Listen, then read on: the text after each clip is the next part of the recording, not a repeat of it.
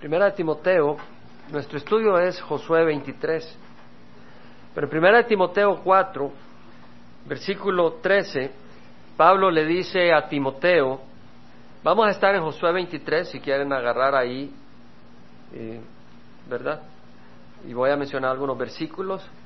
De nuevo, en Primera de Timoteo 4, 13, Pablo le dice a Timoteo, entre tanto que llego, ocúpate en la lectura de las escrituras, la exhortación y la enseñanza.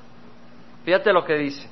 Ocúpate, dedícate a leer las escrituras. Y es lo que hacemos acá. Buscamos leer las escrituras. Es lo que hacemos. Leemos versículo por versículo. A la exhortación. Es necesario exhortar. Hay algunos lugares donde la iglesia no se exhorta. Y es muy alegre, muy cómodo. Porque mientras tú no me digas lo que yo no quiero oír y tú me digas lo que yo quiero oír, te voy a sonreír. Pero si vas por el mal camino, te vas a destruir. Y el Señor dice, sabes, es necesario que unos nos exhortemos unos a otros, pero guiados no por la carne, sino por el Espíritu.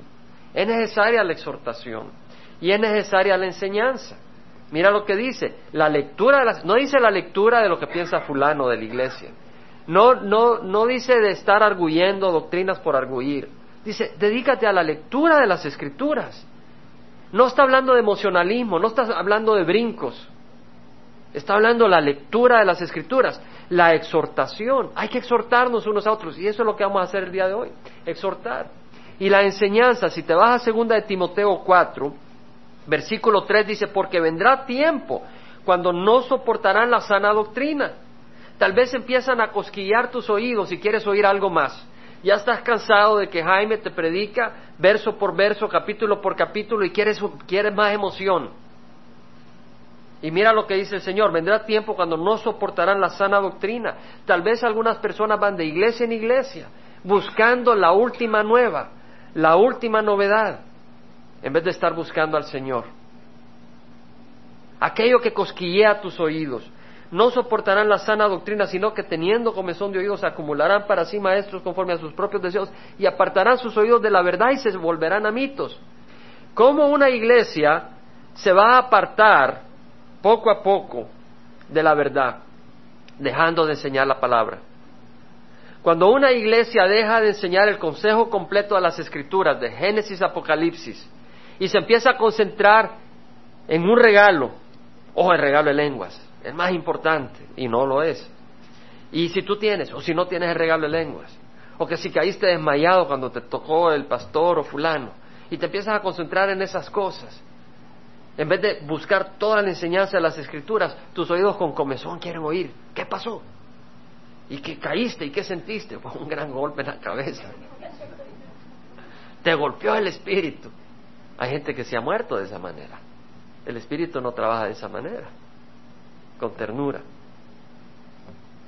Entonces vemos de que cuando una iglesia, para satisfacer a la congregación, un pastor o un maestro, escuela dominical o acá, o el miércoles o viernes, un maestro empieza a darse cuenta que la congregación no está muy animada cuando se enseña la escritura y que tienes que ponerle un poquito de emoción. Y empiezas a añadirle cosas y ves que responde la congregación y entonces te empiezas a desviar. El Señor dice, sabes, estás equivocado. Tú no debes dejarte guiar por la congregación, tú tienes que guiar a la congregación. ¿Cómo? Dejando que la Escritura los guíe. Todo el consejo de las Escrituras, la palabra del Espíritu Santo. Entonces necesitamos enseñar todo el consejo de las Escrituras para que no sea enseñanza de hombre, sino la palabra del Señor. Al final de haber compartido la Escritura, la persona puede decir, me alimentó la palabra del Señor porque es lo que venimos a buscar. Vamos a leer las escrituras, pues estamos en Josué 23. Muchas veces yo corro cuando estoy leyendo la escritura y corro para hacer un punto u otro, pero realmente es importante reconocer que esta es la palabra de Dios. Esta no es la palabra de hombre, es la palabra de Dios. No es eh, historieta, no es lo que piensa cierta persona. Es la palabra viva de Dios y la vamos a leer entendiendo eso. En el capítulo 24, que es increíble, es un capítulo que me ha impactado siempre desde que vine al Señor por alguna decisión, alguna exhortación que hace Josué. Yo siempre me había quedado en ese. Y el 23 lo había pasado.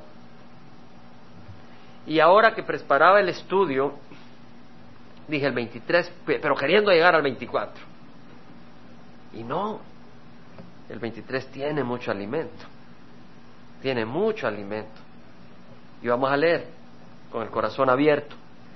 Dice, aconteció muchos días después de haber dado Jehová reposo a Israel de todos sus enemigos de alrededor, había prosperidad. Siendo Josué ya viejo y avanzado en años, que Josué llamó a todo Israel, a sus ancianos, o sea, a sus líderes, a sus jefes, a sus jueces, a sus oficiales, y les dijo, yo ya soy viejo y avanzado en años. José tenía casi 110 años. Y vosotros habéis visto todo lo que Jehová vuestro Dios ha hecho a todas estas naciones por causa de vosotros, porque Jehová vuestro Dios es quien ha peleado por vosotros. Mirad, os he asignado por suerte como heredad para vuestras tribus estas naciones que aún quedan, junto con todas las naciones que he destruido, desde el Jordán hasta el mar grande, es decir, el mar Mediterráneo, hacia la puesta del sol. Y Jehová vuestro Dios las echará de delante de vosotros, y las expulsará de vuestra presencia, y vosotros poseeréis su tierra, tal como Jehová vuestro Dios os ha prometido. Esforzaos pues en guardar y en hacer todo lo que está escrito en el libro de la ley de Moisés, para que no os apartéis de ella ni a la derecha ni a la izquierda, a fin de que no os juntéis con estas naciones, las que quedan entre vosotros. No mencionéis el nombre de sus dioses, ni hagáis a nadie jurar por ellos, ni los sirváis, ni os inclinéis ante ellos, sino que a Jehová vuestro Dios os allegaréis como lo habéis hecho hasta hoy. Porque Jehová ha expulsado a naciones grandes y poderosas delante de vosotros, y en cuanto a vosotros nadie os ha podido hacer frente hasta hoy. Un solo hombre de vosotros hace huir a mil, porque Jehová vuestro Dios es quien pelea por vosotros tal como os había prometido.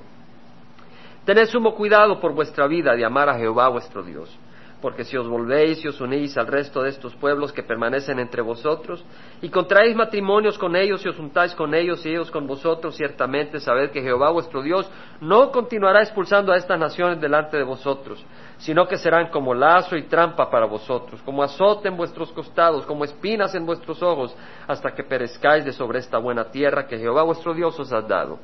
He aquí hoy me voy por el camino de toda la tierra, y vosotros sabéis con todo vuestro corazón y toda vuestra alma que ninguna de las buenas palabras que Jehová vuestro Dios habló acerca de vosotros ha faltado. Todas os han sido cumplidas, ninguno de ellas ha faltado.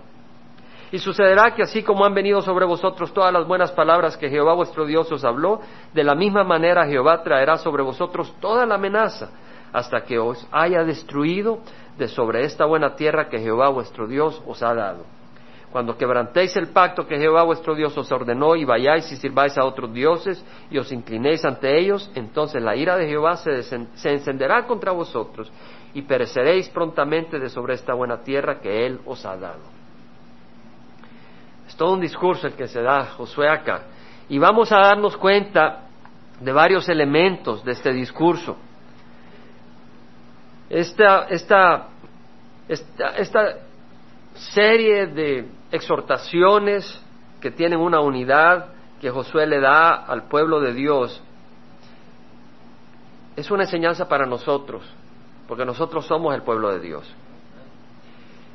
Josué la dio al final de sus días, tenía 110 años, estaba por morir y quería asegurarse que el pueblo de Dios escuchaba y recordaba cosas importantes para su caminar. Dijo Josué, yo ya, yo ya me voy a morir, pero quiero asegurarme que el pueblo de Dios sepa precisamente cosas vitales para su éxito, para su triunfo, para su sanidad espiritual, para su prosperidad material. Es necesario que este pueblo sepa lo que ya les he dicho, lo que ya han aprendido, pero se los quiero recordar por última vez. Y esas cosas son iguales de importantes para nosotros, que nosotros las sepamos, pero vemos el corazón de Josué, el corazón de un papá, el corazón de una mamá. Porque él no dice, yo ya me voy a jubilar, ya me estoy muriendo, pues a descansar un rato. No, él está preocupado por el pueblo de Dios. Vemos el corazón de un siervo de Dios. Lo mismo era Pablo. Cuando iba camino a Jerusalén, se quiso reunir con los ancianos de Éfeso y les dijo, por tres años los estaba amonestando y los encomiendo a Dios y a su palabra. Vendrán personas que se levantarán de la misma, del mismo rebaño, pero son lobos feroces que vendrán y no tendrán misericordia del rebaño. Viene Josué y los, eh, viene Pablo y exhorta a los ancianos. O sea, él dice, ya no, los, ya no los volveré a ver, ustedes no me volverán a ver la cara, Pablo, en vez de estar preocupado por sí mismo, estaba preocupado por los ancianos, por la iglesia. O sea que no era un obrero a sueldo. Jesucristo dijo, yo soy el buen pastor, el buen pastor da la vida por sus, por sus ovejas. El que es un asalariado y no un pastor, que no es dueño de las ovejas, debe venir al lobo y abandona las ovejas y huye. Nuestro Señor murió, Él podía haber huido, pero sangró en la cruz por nosotros, porque somos sus ovejas. Él nos compró con su sangre. Y vemos el corazón de Jesús y ese es el corazón que el Señor quiere que cada uno de nosotros tengamos hacia el pueblo de Dios. Amén. Ese es el corazón que vemos que tiene el Señor y ese es el corazón que vemos en Pedro. Pedro dice, yo ya estoy a punto de dejar esta tienda, el Señor me lo ha hecho claro, pero quiero asegurarme de repetirles estas cosas vez tras vez para que cuando me vaya ustedes lo recuerden. Y dice muchas cosas que me hubiera gustado incluir en este estudio, pero venimos a, a comer un poco, no para llenarnos la barriga hasta el fondo. No vamos a poder caminar, solo lo que podemos digerir. Pero también Pedro fue un siervo que siguió, los pasos de nuestro Señor Jesucristo. Y le pido al Señor que a nosotros nos dé ese corazón, de exhortar, de amonestar, de preocuparnos, no de ignorar la condición del pueblo, la condición de los hogares, pero sufrir y perseverar y no ponernos como quien dice make-up, como que si todo está bien, no, tenemos que llorar, tenemos que sufrir por lo que está pasando. Vamos a ver los elementos del discurso de Josué. En el versículo 3 son elementos muy importantes. Versículo 3 dice, vosotros habéis visto todo lo que Jehová vuestro Dios ha hecho a todas las naciones por causa de vosotros, porque Jehová vuestro Dios es quien ha peleado por vosotros. Vosotros habéis visto. En otras palabras, el primer elemento de este discurso es reconocimiento de la, fidelidad de Dios en el pasado. Es necesario reconocer lo que Dios ha hecho. Cantábamos esa alabanza, las hermosas maravillas que Dios ha hecho. Aquí hay muchos que estuvieron el viernes y veo en ellos un corazón liviano y bendecido. Amén. Porque el Espíritu se movió. ¿Cierto o no? Cuando tú estás cargado, tú necesitas venir al Señor. Y el Espíritu se va a mover, porque el Señor es fiel y nos lo está comprobando más y más en nuestro caminar. Entonces hay que recordar lo que el Señor ha hecho. A veces estamos desanimados, a veces estamos cansados, a veces estamos agobiados, a veces estamos golpeados, tirados, desmayados en el suelo. Tienes que recordar lo que el Señor ha hecho. Porque tu confianza y, esperanza en el futuro va a ser muy grande si tú has experimentado victorias y triunfos en el pasado y las consideras cuando estás desanimado. Reconociendo de que si tú tuviste victorias en el pasado, porque tú pusiste tu fe en un Dios eterno, que no va a morir, que va a estar ahí, un Dios que está todo el tiempo a la par tuya, un Dios poderoso que tiene poder para resolver cualquier crisis, un Dios que tiene un amor infinito y cuyo amor nunca cambia, porque Jesús es el mismo ayer, hoy y siempre, vas a tener confianza en el futuro. Viendo lo que el Señor ha hecho en el pasado. Pero tú dices, pero yo acabo de recibir a Jesucristo. Ve a la cruz. Mira lo que Jesús hizo en la cruz por ti. Si Jesús hizo esa gran cosa en la cruz por ti, si Jesús resucitó por ti, ¿no va a hacer? Y tú dices, yo no tengo cinco, siete, diez, quince años de andar con el Señor, pero ¿sabes qué? El Señor no hace separación de hombres por su piel, por su edad, por o mujeres, o por su raza, o por de dónde vienen. Y Él ve a uno que acaba de recibir al Señor con la misma ternura que uno que tiene muchos años, porque somos sus hijos. Y Él nos abraza con esa promesa con esa fidelidad. Entonces es necesario reconocer la fidelidad, de Dios en el pasado. Necesitamos reconocer, estábamos el viernes, una hermana se levantó y dijo, yo ya he dado este testimonio, muchos lo conocen, pero aquí tal vez hay algunos que no lo saben, y voy a dar un testimonio. Y fue hermoso oír lo que el Señor ha hecho en la vida de esa hermana. Y yo puedo dar testimonio de lo que el Señor ha hecho. Recuerdo cuando dejamos El Salvador en la guerra. Y no voy a empezar a hablar del testimonio, pero recuerdo cómo el Señor, yo no conocía al Señor, conocía del Señor, pero no lo conocía.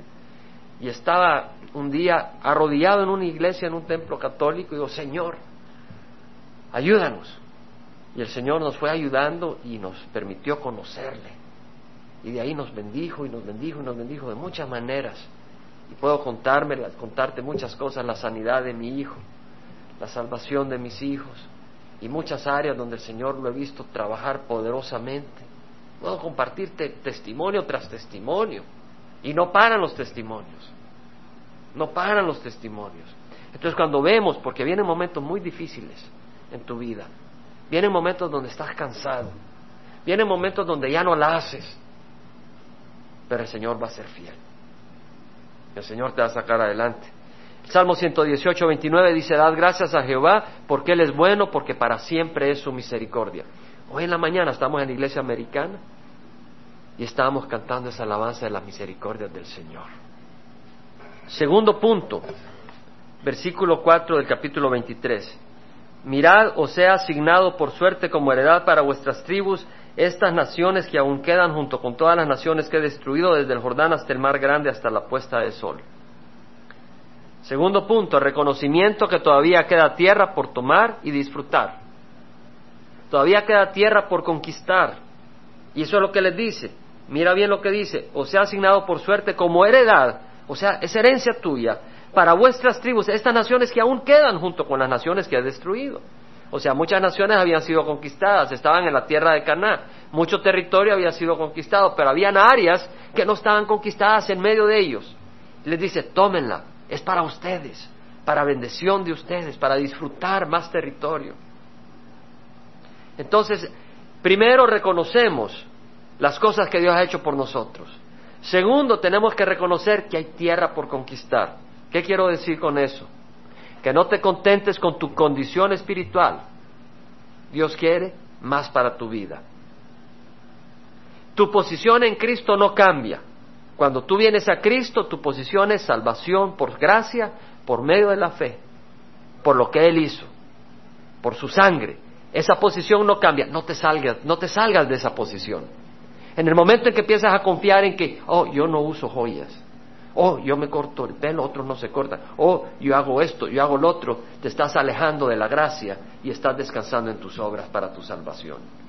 No, tu salvación es por gracia, es por fe, no por obras. Entonces, no salgamos de esa posición. Tu posición en Cristo no cambia, pero tu, tu condición debe de cambiar. Tu posición no cambia, pero tu condición debe de cambiar. Y si tu condición no está cambiando, hay algo serio en tu vida. Si, tu condición personal no está cambiando, tú tienes un serio problema. Porque en 2 de Corintios 3, 18 dice el Señor, nosotros todos, con el rostro descubierto, contemplando como en un espejo la gloria del Señor, estamos siendo transformados en su misma imagen de gloria en gloria como por el Señor el Espíritu. Ponga atención a lo que está diciendo. Estamos siendo transformados de gloria en gloria, no de una gloria superior a una menor, sino de una inferior a una superior, cada vez superior, cada vez superior. ¿Por qué? Porque nos estamos siendo conformados a la imagen de quién? A la imagen de Cristo. Entonces estamos siendo transformados a la imagen de Cristo, estamos siendo moldeados. Y si tú no estás siendo moldeado, si tú en un momento estabas siendo moldeado, pero ahora no estás siendo conformado, quiere decir de que tú no estás unido a la vid. Porque dice la palabra del Señor que las ramas que no están unidas a la vid no pueden producir fruto. El Señor dijo, sin mí nada podéis hacer. Tienes que estar unido a la vid, tienes que estar unido a Jesucristo. Estar unido a Jesucristo no quiere decir simplemente leer las escrituras. Cape Johanan decía de que muchos en Estados Unidos viven carnalmente. ¿Por qué? Porque sí les interesan discursos brillantes del estudio de la Biblia y mensajes brillantes, pero no caminan con Jesús. No están interesados en caminar con Jesús. Quieren ser entretenidos también intelectualmente. Y lo que el Señor nos llama es a caminar con Él, a caminar con Jesús. Es lo que el Señor quiere de nosotros, que caminemos con Él, que estemos más enamorados de Él que de un mensaje brillante. Que sea el poder del Espíritu, no la elocuencia de las palabras, los que tocan nuestro corazón y nos moldea. Eso es lo que el Señor quiere en nuestras vidas. Entonces la palabra del Señor dice que estamos siendo transformados en la misma imagen. ¿Qué quiere decir? ¿Cómo lo relaciono esto? Que hay áreas por conquistar. Hay áreas por conquistar. Cuando tú vienes al Señor, tal vez tú antes bebías mucho. Tal vez estabas atrapado por el licor Y cuando recibes al Señor, tal vez te quita de un solo el deseo por el licor, pero tal vez no te lo quita. Y estás en esa lucha. Señor, ayúdame y clamas. Y te vas dando cuenta que poco a poco Él te va dando fuerza. Al principio es una batalla tremenda, pero te detiene, te ayuda, te sostiene, pero es una lucha constante. Y tal vez vas a una fiesta y ves que pasan el champán y te estás muriendo. Y te estás muriendo. Y estás desesperado. Y te sientes que en esa lucha, pero poco a poco el Señor te va dando victorias. Y llega tal vez 10 años, 15 años y de repente pasan ahí en la, unos highballs, todo lo que quieras, y no te interesa. El Señor ya te dio esa tierra por conquistar. Puede que tengas ese problema con las novelas. No te, te mueres por verla, simplemente María. Esa era la primera que recuerdo cuando yo estaba pequeñito, simplemente María. ¿Quién se acuerda de esa novela? Una persona, dos, tres. A ver, enseñan la edad, enseñan la edad. Simplemente María. Ahí estaban todos en mi casa, mi abuelita no se perdía nada. Y hasta nosotros nos íbamos en la colada. Pero cuando vienes al Señor quieres usar tu tiempo de una manera sabia. Sabia. No quiere decir que no te puedes disfrutar, pero tu tiempo es del Señor. Y al principio es esa lucha. No, yo quiero ir a ver a simplemente María. No sé cuáles son las de hoy. Nadie quiere decir el nombre. Quieren ir a ver las de hoy. Y se están muriendo. Y están luchando. Y estás batallando por adentro. No, no quiero ir a la iglesia, quiero ir a ver a mi novela. No, el viernes de oración, no, yo quiero ver mi novelita, no me la pierdo. Y ha hecho mi tecito, mi chocolatito, mi pancito mexicano y ahí me siento. Y estás luchando. Y es una tentación, pero dices, no, yo voy a ir. Y vienes y te bendices. El Señor te bendice y poco a poco vas entrando al punto donde eres liberada. Y después van a la novela, apaga esa locura que estás viendo. Vamos a alabar al Señor. El Señor te va liberando de áreas ¿verdad? O puede ser la pornografía. Puede ser que has caído en la pornografía y vienes al Señor y el Señor te ha salvado, pero estás luchando. Y cuando estás solo, estás en esa batalla que quieres ir a comprar tu revista. Y pasan cinco o diez años y después ni te interesa. Mm, eres sabio para no estar viendo si realmente eres débil o no. Y no andas jugando con eso porque sabes que el fuego te quema. Pero ya no estás aquello de que si estás solo, estás pensando, tengo la oportunidad de ir a comprar esa revista sino que estás tranquilo. El Señor te da ese territorio.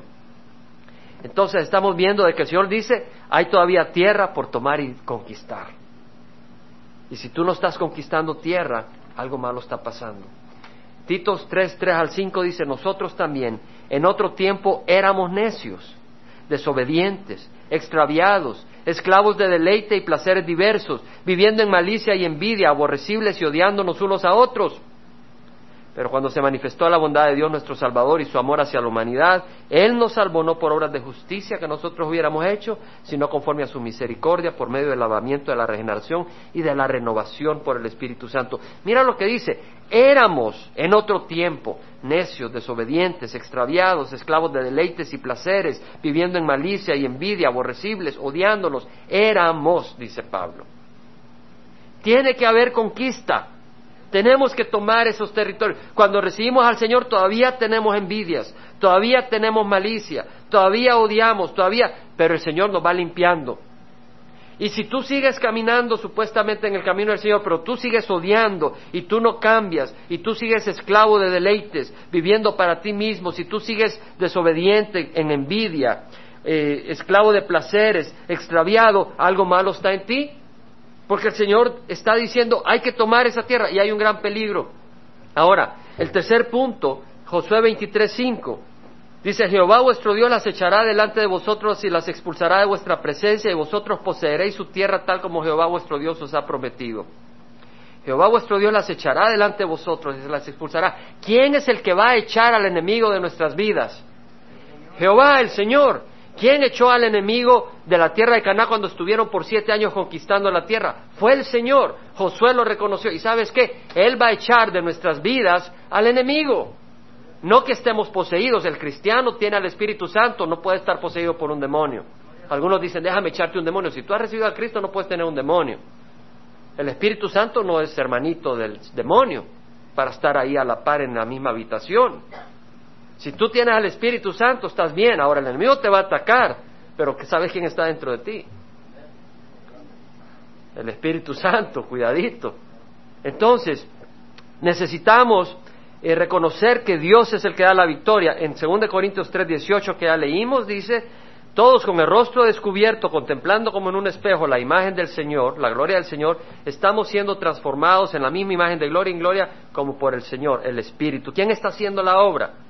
El Espíritu Santo. ¿Quién es el que te va a transformar? ¿Sabes qué? Yo ya me convencí, hermanos. Yo ya me convencí y le doy gracias a Dios que me trajo a Calvary Chapel. Porque jamás había oído el mensaje tan claro y me tomó años de entenderlo. Apenas lo estoy entendiendo, que no eres tú ni tu esfuerzo, es el Señor. Y por muchos años yo he tratado y trato y trato y trato y me doy cuenta que fallo. Ahora sabes qué hago. Señor, si ya me conoces, yo no la hago. Tú me tienes que cambiar. ¿Y qué hago para poder cambiar? Permanezco estudiando la palabra. Todos los domingos vengo acá, no me ven.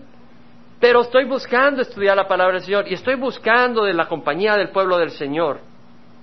¿Por qué? Porque estoy seguro que si yo sigo unido a la vid, no dije a David, sino a la vid, ya David estaba allá quejándose. Si estoy unido a la vid, a Jesucristo, Él va a hacer la obra en mi vida. Ya no me tengo que preocupar que soy débil para cambiar en las áreas que tengo que cambiar. Dios es el que me va a cambiar y me está cambiando. Y esa promesa es para ti y para cada uno de nosotros. El cuarto punto, Josué 23, 6. Dice, esforzaos pues en guardar y en hacer todo lo que esté escrito en la ley de Moisés para que no os apartéis de ella ni a la derecha ni a la izquierda. Mira lo que dice el Señor, que no te apartes ni a la derecha ni a la izquierda. Oh, este Señor es un Señor angosto, un camino angosto, así es, el Señor dijo, el camino ancho lleva a la destrucción. Angosto es el camino que lleva a la vida eterna y pocos son los que la hallan.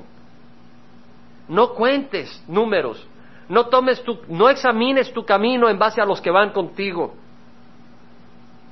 Algunos van de turista. Es como el Boston Marathon. Puede que alguno esté corriendo ahí, pero él está de turista, no está corriendo en serio. Y no va a llegar y ni va a terminar. Y si tú dices, bueno, yo estoy pegado a este que está corriendo, los dos se van a quedar ahí en un picnic y no van a llegar a la meta. Tienes que poner los ojos en la meta y correr. Dice, esforzaos en guardar todo lo que está escrito. En otras palabras, hay otra exhortación de Josué, a esforzarse de caminar en la luz. Vemos los puntos que estamos teniendo. Una, reconocer la fidelidad del Dios en el pasado para tener esperanza que Él va a actuar en el presente y en el futuro. Recomienda, o sea, reconoce, recuerda. Número dos, reconoce que hay tierra por tomar y tómala como unido a Jesucristo, que Él te va a ir dando las victorias. Y no lo va a hacer de un solo para que no te enorgullezcas y digas que por tu propio esfuerzo lo hiciste. Número tres, reconocer que Dios es el que da la victoria. Número cuatro, esfuérzate. Dios te da la victoria, pero tú tienes que esforzarse. ¿Por qué? ¿Sabes por qué? Porque se requiere fuerzas para decirle no a la carne. Jesucristo dijo, orad y velad para que no entréis en tentación. El espíritu está dispuesto, pero la carne es débil. En otras palabras, la carne es muy fuerte para botarte. Es débil en cuanto a la tentación, se avienta. Es su naturaleza corrupta, no estoy hablando del cuerpo, sino de la naturaleza carnal del hombre, de la mujer. ¿Qué hagas con la carne? Que la crucifiques. Pablo dijo, yo estoy, yo he sido crucificado con Cristo, ya no soy yo el que vive, más Cristo vive en mí. Pablo crucificó la carne. Cuando, cuando nos bautizamos, la idea es de que te ahogamos. Algunos se asustaron y de veras nos van a ahogar. La idea es de que tú le dices no al, cuerpo de pecado para caminar en novedad de vida. Entonces hay que esforzarnos porque hay que decirle no a la carne y hay una lucha fuerte. El espíritu lucha contra la carne y la carne contra el espíritu para que no hagáis lo que decíais. Pero si camináis por en el espíritu no satisfaceréis los deseos de la carne. ¿Qué quiere decir caminar por el espíritu? Alimentarnos de su palabra, orar, conversar. Cuando el espíritu te reprende, no ignorar su voz pero escuchar. Se necesita fuerzas para decir no a la carne, se necesita fuerzas para decir no a la tentación. Se necesita fuerzas porque hay oposición. Cuando tú no conoces a Cristo, hay oposición para que lo conozcas. El enemigo no quiere que vayas a la iglesia. Mira estos aleluyas, ahí están aburridos, ahí están metidos en ese cuarto. Imagínate, dos horas. Pudieras estar viendo televisión, pudieras estar echando unos farolazos, unas cervecitas. Te está eh, tratando de, de parar el enemigo. Y cuando recibes a Cristo viene otro tipo de oposición más fuerte. Porque ahora ya recibiste a Cristo, ya se le escapó de las manos al enemigo y ahora te quiere parar, te quiere destruir para inutilizar porque eres un peligro para Satanás. Porque si tú estás con Cristo, tú tienes vida, tú tienes al que puede liberar a la humanidad, tú tienes un evangelio, tú tienes un mensaje de salvación. Y el enemigo va a venir y tratar de pararte. Y te va a tratar de parar de todas las direcciones. Cuando vienes a Cristo y cuando le empiezas a servir, es todavía peor. La lucha es tremenda.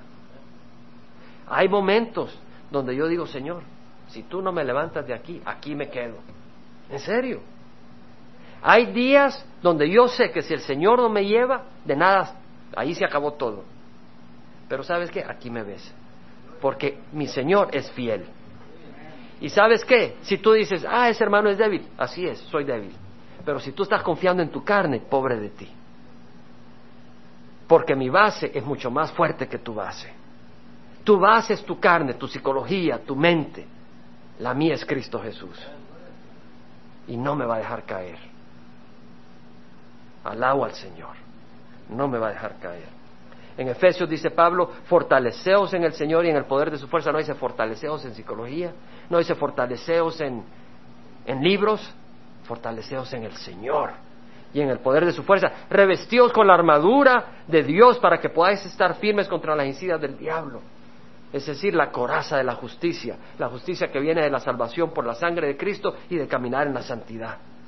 El casco del Espíritu y la espada del Espíritu, ¿qué es qué? La palabra del Señor. Es a través de la palabra que tú naces de nuevo. Y es a través de esa salvación, el casco de la salvación y la espada del Espíritu que es la palabra de Dios. ¿Por qué? Esa palabra protege tu mente. Cuando tu mente está siendo abusada por pensamientos, ideas y de todo cuando estás siendo bombardeado, mira lo que dijo fulano en ti. O mira lo que están pensando y tal vez ni están pensando en ti. O mira lo que pasó y estás en tu mente agobiado. Las preocupaciones, las presiones materiales del mundo, de lo que sea, y estás desanimado.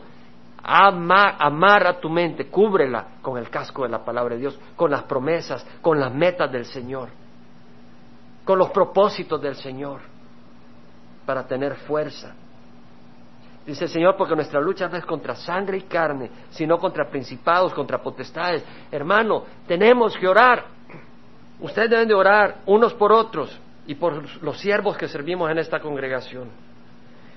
Hoy que estamos en la iglesia americana, se me acerca un hermano y me dice, después del servicio, le digo, ¿sabes qué? A veces la batalla es muy fuerte, porque el mensaje era el mismo, solo que en inglés. Le digo, a veces la batalla es muy fuerte, le digo, y si el Señor no me detiene, y no me cuida, de nada sirvo, estoy en el suelo. ¿Y sabes qué me dijo? Yo oro por ti, gloria al Señor, yo oro todos los días por ti, me dijo. Y me lo dijo de veras, y sé que es cierto. dije, wow, le dije, yo no soy digno que tú tomes ese tiempo para orar por mí. Yo sé que no ora solo por mí, pero ora por mí todos los días. Le digo, ¿sabes qué? Yo sé que no soy digno, pero lo necesito. Y le di gracias de corazón. La batalla es fuerte, hermanos. El enemigo no está contento porque tenemos visión, tenemos, queremos servir al Señor. Y sabemos que el enemigo quiere parar la obra. Y la, la obra no se mide por números, se mide por fidelidad y lo que el Señor quiere hacer en tu corazón. Ahora mira en el versículo 7, vamos a ver el 6 y el 7. Esforzados pues en guardar y en hacer todo lo que está escrito en el libro de la ley de Moisés, para que no os apartéis de ella ni a la derecha ni a la izquierda, a fin de que no os juntéis con esas naciones las que quedan entre vosotros. No mencionéis el nombre de sus dioses, ni hagáis a nadie jurar por ellos, ni los sirváis, ni os inclinéis ante ellos. Ahora el gobierno en San Francisco quieren quitar el nombre de Dios del Pledge of Allegiance, de la promesa de, dedicación, no sé qué. No sé cómo se dice en español Pledge of Allegiance. Pero quieren quitar, ¿cómo? El juramento a la bandera. Quieren quitar la palabra Dios que no se mencionen los dioses que no son verdaderos. Es lo que dice el Señor. El Dios verdadero, menciónalo. Aunque Dios no es el nombre de Dios, su nombre es Jehová, su nombre es Jesús, Jehová es salvación. Dios es Dios, como decir, el hombre es hombre, la humanidad, Dios es el ser divino supremo. Pero entonces aquí vemos que le está diciendo, no te mezcles con las naciones, no te juntéis. Tú tal vez recibiste a Cristo y luego te entusiasmas con una muchacha, con un muchacho que no es cristiano y te unes. Cuidado. Porque tú empiezas, ok, no te apartes del mundo, el Señor no quiere que nos apartemos del mundo, quiere que seamos luz en el mundo. Pero si tú estás saliendo con unos amigos, con unas amigas, que no están sirviendo al Señor de corazón, solo calentando sillas los domingos y los miércoles iban, o el jueves, pero no están sirviendo al Señor de corazón, y tú sales con ellos, ¿sabes qué pasa? Te estás uniendo con ellos en sus propósitos vacíos. ¿Y sabes qué pasa? Empiezas así y luego terminas adorando a sus dioses. Porque hay mucha gente en las iglesias cristianas que están adorando a otro Dios. Los domingos y los miércoles o jueves supuestamente adoran un Dios, pero el resto de la semana están adorando a otro Dios. Y no puede servir a dos señores. Por eso dice, tened el versículo 7, no os juntéis con esas naciones, las que quedan entre vosotros, no mencionéis el nombre de sus dioses, cuidado, o sea, santidad. Santidad quiere decir separación para los propósitos de Dios. No te inclines a las novelas, usa mejor tu tiempo. No te inclines a poner raíces en este mundo. Somos peregrinos. Somos peregrinos. Somos peregrinos. Quiero decirte algo. El Señor nos dice que necesitamos santidad. ¿Cierto? Lo dice claramente. De hecho, en Hebreos 12, 14 dice, buscar la paz con todos. Debemos de buscar la paz. Pero no siempre podemos lograr paz con todo el mundo. No siempre. Por eso dice, en lo que sea posible en otro lugar.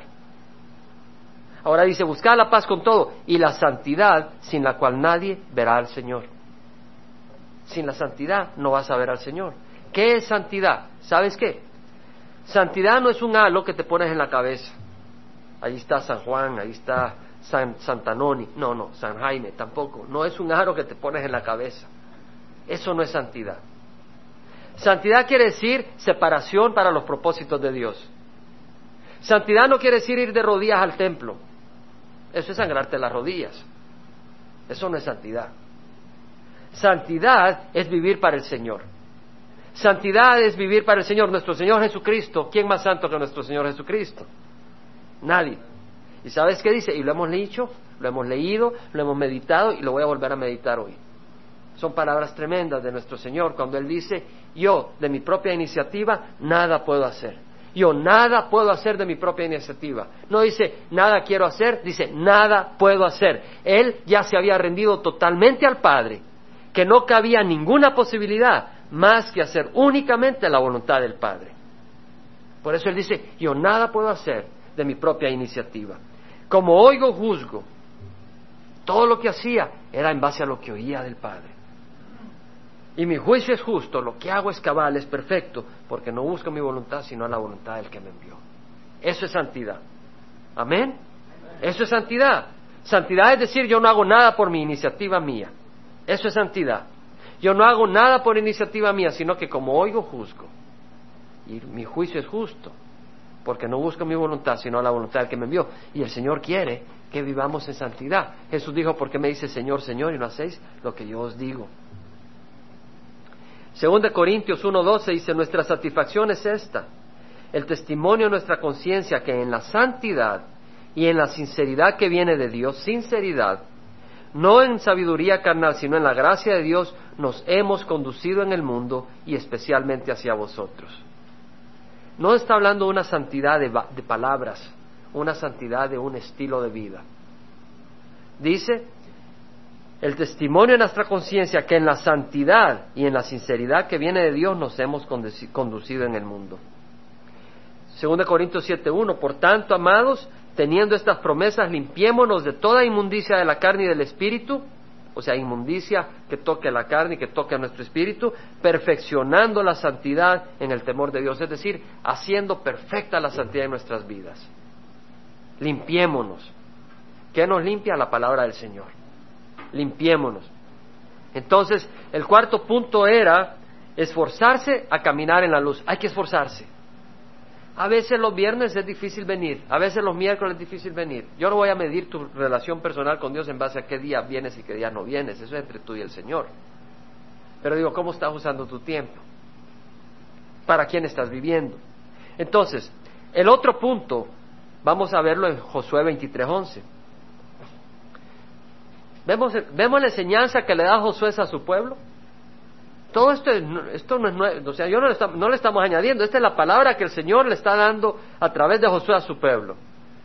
Lo estamos aplicando a nuestras vidas en nuestros días, pero es la, misma enseñanza. Y en Josué 23:11 dice, tened sumo cuidado por vuestra vida de amar a Jehová vuestro Dios. ¿Sabes qué está diciendo? Los está exhortando a amar a Dios.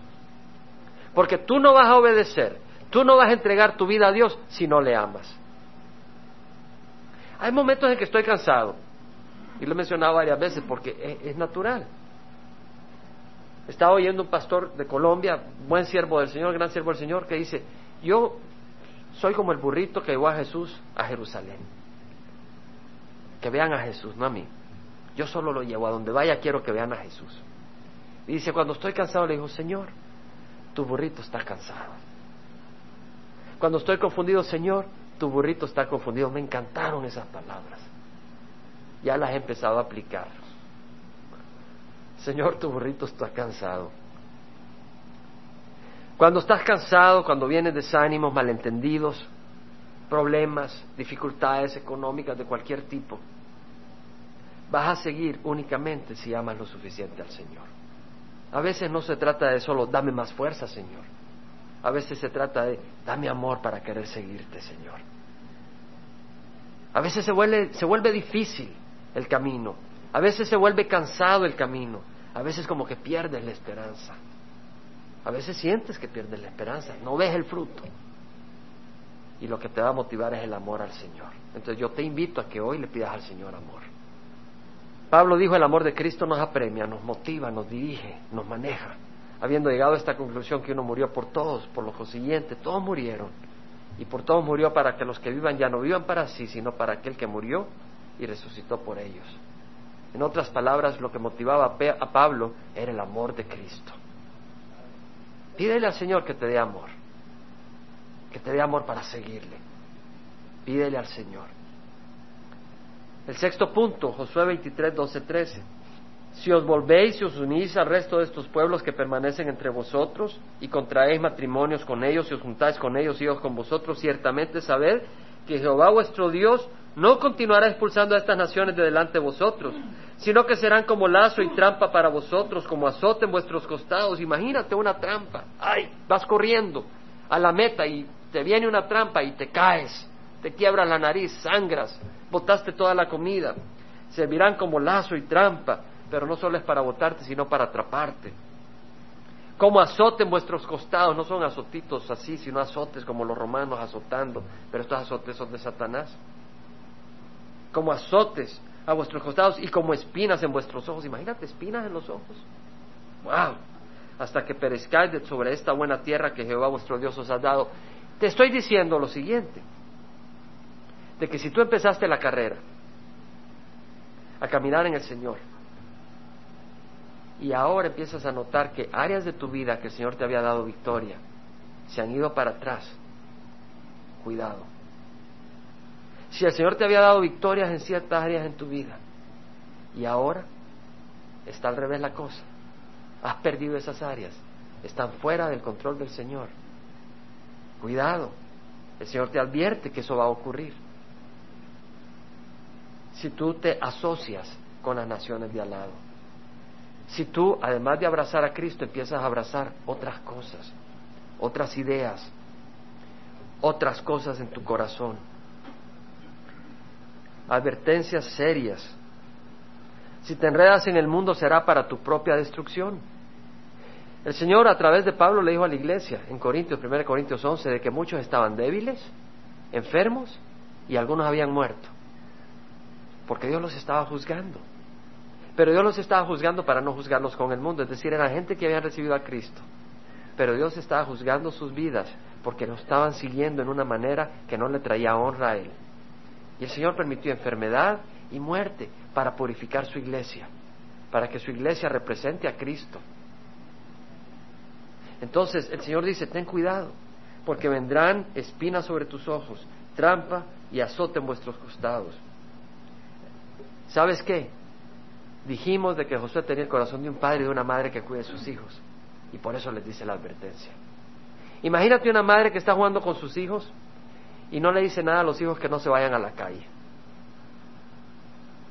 No, yo no te voy a regañar, yo soy una buena madre. Estás equivocada. Regáñalos. Diles que no se vayan a la calle porque va a pasar un carro, un bus, lo van a matar. Si tú amas a tus hijos, le dices, no puedes hacer eso. Si amas a tus hijos, le dices, no estés encendiendo la hornilla, ¿qué estás haciendo? Vas a incendiar la casa. No juegues con el cuchillo, filudo, te vas a cortar. Les exhorta, les dice las consecuencias. Tal vez a la hija de 13, 14 años les dice, ¿sabes qué? No andes con esos muchachos, ellos no conocen al Señor. Pero la muchacha no hace caso. Ya a los 15 termina embarazada y engañada. O el muchacho termina en drogas. Hay que advertir, la advertencia es importante. Y finalmente, las palabras que dice Josué al pueblo son las mismas palabras que Jesús le dijo a Josué al principio de su conquista. Si te acuerdas, en Josué 1.7 le dice, sé fuerte y valiente, cuídate de cumplir toda la ley que Moisés mi siervo te mandó, no te desvíes de ella ni a la derecha ni a la izquierda, para que tengas éxito donde quiera que vayas. Estas palabras que le estaba diciendo José al pueblo eran palabras que había experimentado Josué mismo. Eran las palabras de la experiencia. Eran las palabras de Dios, pero atestiguadas, confirmadas por la experiencia de la vida de Josué. Él había visto la victoria. Sabes que tú no puedes exigirle a tus hijos, ni buscar que tus hijos caminen en la luz si tú tienes otra pasión. ¿Cierto? Si otra cosa más que Cristo es tu pasión, no puedes esperar que tus hijos tengan a Cristo por pasión.